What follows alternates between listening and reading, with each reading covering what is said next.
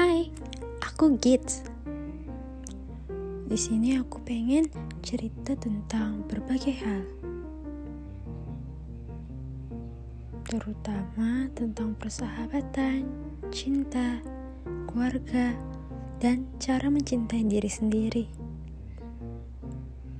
Kita harus terus berusaha menjalani hidup dengan baik, dengan semangat tanpa menatapi kehidupan di masa lalu yang kelam. Ayo, kita mulai hari kita dengan penuh semangat agar hari kita tidak sia-sia. Semangat!